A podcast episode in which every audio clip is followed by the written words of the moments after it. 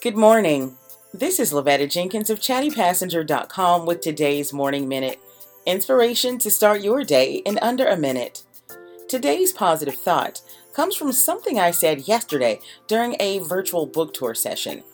I was talking to a group of women and I said to them, we all have dark days, but even in every inch of darkness we go through, there's always a light, even if the light is you.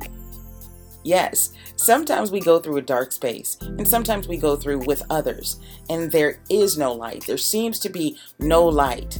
But I want you to know, we all carry a light inside of us. Sometimes it's dim, sometimes it's just a spark. But even in those dark times, that's when I encourage you to shine brighter, to love more, to hope more, and to have a little bit more faith. You may be the only bright spot someone sees. Make it count, honey. This has been Lavetta Jenkins of ChattyPassenger.com with today's Morning Minute. I'll see you on Monday.